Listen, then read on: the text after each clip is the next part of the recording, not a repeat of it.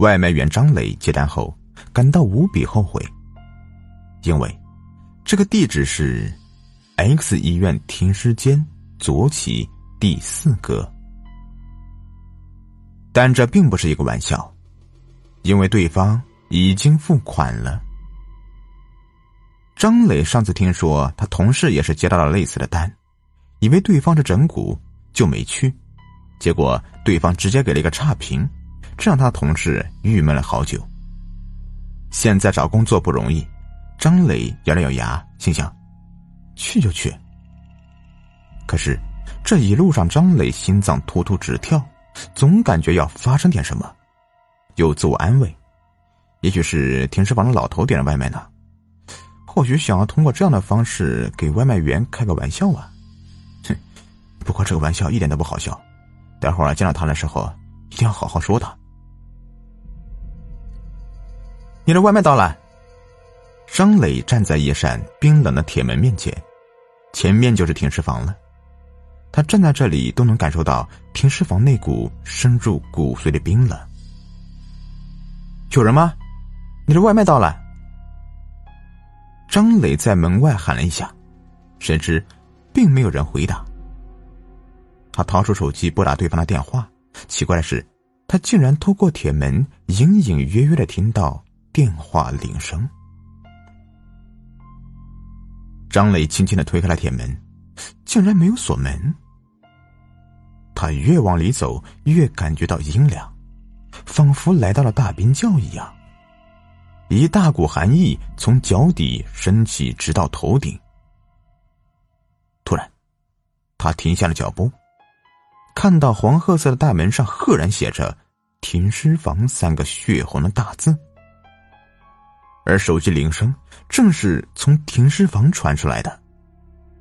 这一刻，张磊感觉头皮发麻，恨不得脚底抹油，转身就走。可是，停尸房内的手机一直在响。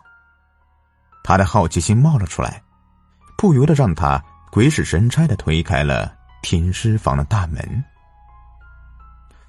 左起第四个。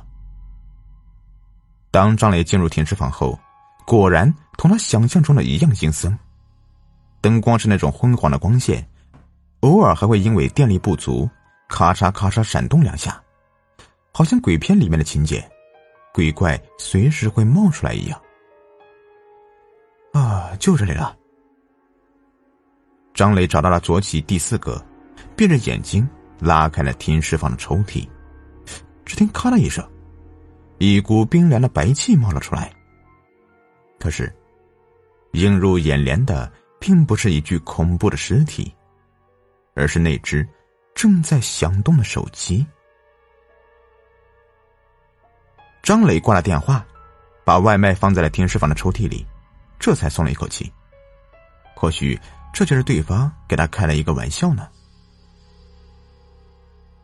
完成任务后，张磊只觉得全身轻松无比，伸展了一下子筋骨，再也不觉得这个停尸房有多诡异了。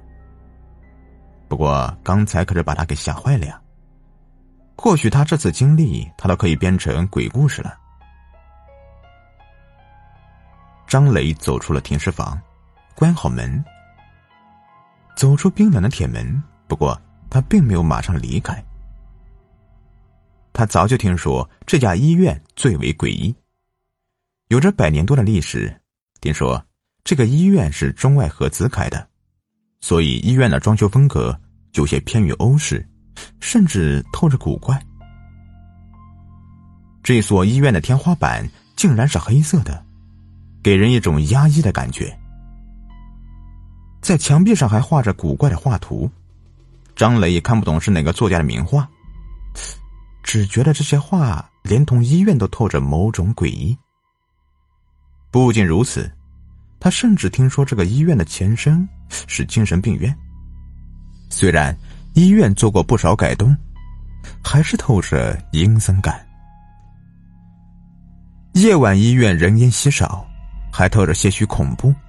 就在张磊准备离开的时候，他竟然听到奇怪的声音：“救救我！”有人在喊救命。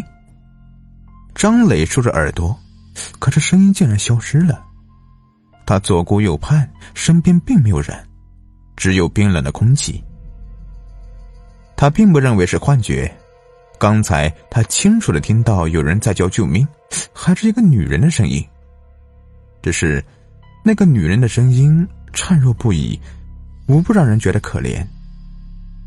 张磊是一个正义感爆棚的年轻人，他总觉得这所医院透着古怪，他决定一定要查清楚。他开始一层一层的查看，好像并没有什么特别之处，只是他来到三楼的时候，发现三楼住着一些尿毒症病人。更让他觉得奇怪的是，这些病房的窗户竟然全部封死。他跟家属打听才知道。原来曾经就有病人跳楼身亡，医院方这才把窗户给封上。那医院还有什么古怪的吗？张磊向病人家属问道。病人家属是一位老太太，只见这位老太太有着满脸风霜的皱纹，她用古怪的眼神看着张磊，回道：“年轻人，不要问这么多，你要知道这家医院有着百年历史。”百年风霜，其中奥妙不言而喻呀。古老的医院有着诡异事件，这也很正常呢。可是，张磊还想问什么，老太太却转身就走了。突然，老太太回过身子来，古里古怪的说道：“啊，对了，年轻人，提醒你一个事情啊。这楼有个侧门。”侧门上有一部电梯，你千万不要坐那个电梯呀！张磊想问清楚缘由，不过老太太不愿意多说，去照顾老伴了。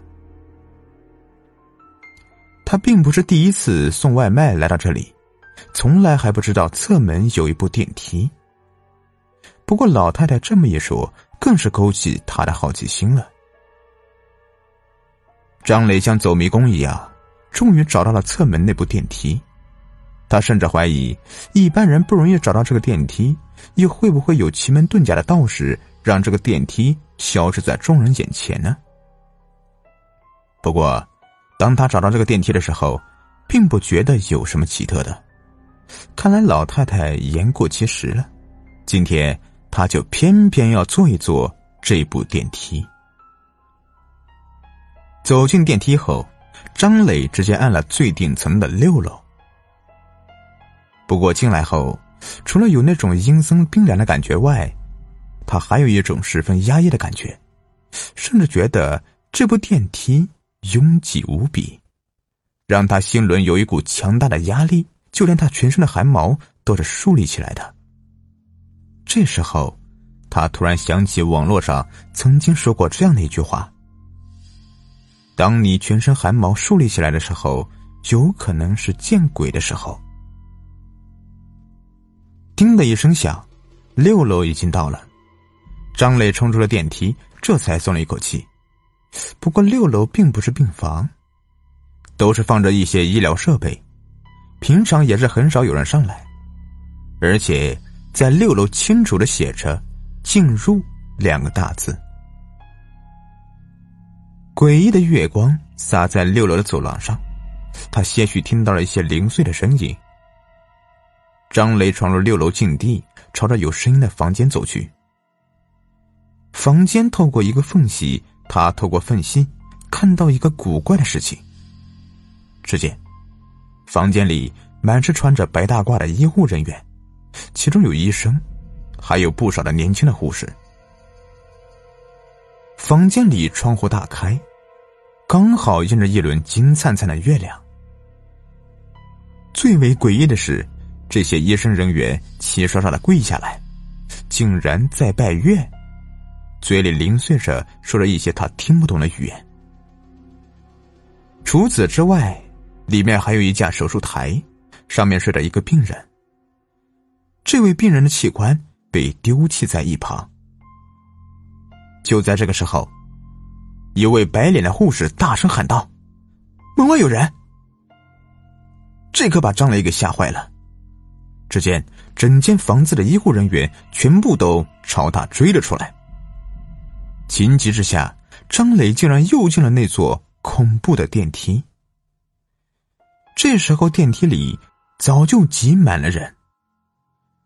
这些人穿着病号服，他们一个个低着头，皮肤苍白，脸上带着诡异的微笑。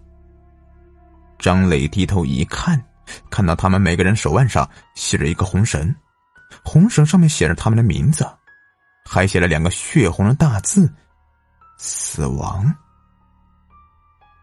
啊的一声，张磊一声尖叫后。他也不知道怎么的，竟然冲出了电梯，跑下了楼。张磊结束了这场诡异的医院之旅，因而大病一场。不过他病好之后，找这家医院的熟人问了一下，这才知道，原来这家百年医院可是隐藏着不少秘密。那天他坐的那部电梯，竟然是专门运死人电梯。也因为这部电梯经常发生灵异事件，吓坏不少人，所以医院悄悄请来一位道士。这位道士正是用了奇门遁甲的隐秘之法，将这个电梯在人们眼前消失。而那晚正好是月圆之夜，一切诡异的东西都会出现，张磊才会看到那个电梯。至于张磊在六楼看到诡异的医护人员，听说。那些人早就已经死了。他也查看几十年前的报纸，上面这样报道：医护人员半夜拜月，进行可怕的仪式。也因为这里面的东西涉及太多，一时半会儿他也说不上来。看来那天晚上叫救命的声音，应该就是阴魂的声音了。甚至点外卖，这一切都是阴魂安排好的。张磊甚至想。说不定那些阴魂被某种咒语控制，让他们困在医院里，只能用这样的方式来向人求救呢。没过多久，这家医院被拆除了，这大面积的土地暴晒于阳光底下。张磊觉得，或许这百年来肮脏的事情，虽然没有真相大白，不过已经不值得追究了。而那些阴魂也因为医院拆迁，他们。也得到了救赎吧。